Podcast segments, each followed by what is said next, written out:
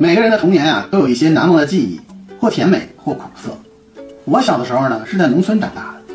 十岁那年夏天的一段时间呀，妈妈发现我们家的玉米地呀，隔三差五的就被破坏，尤其是中间的那片庄稼，一倒啊就一大片。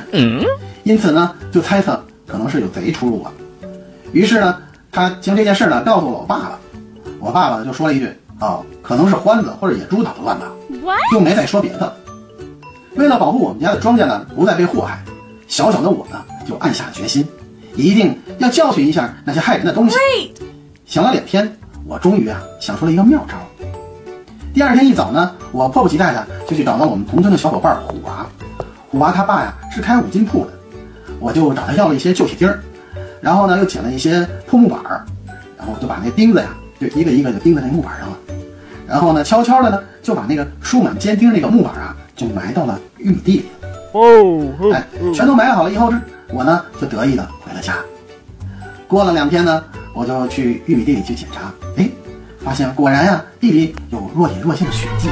我就心想，嗯，这个畜生中计了，活该！看你们还敢不敢再来了。我回到村里呢，就路过邻居寡妇李婶他们家门口，哎，我就看见李婶呢，这脚上就缠着绷带，哎呀，那拄着双拐，就进了院儿。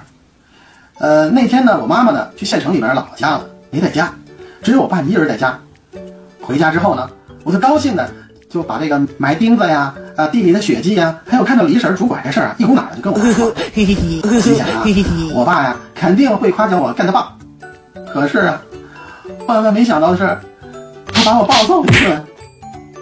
我一直就想不明白为什么，每次呢就看到胳膊上那伤疤的时候呢，我就总想起这件事儿。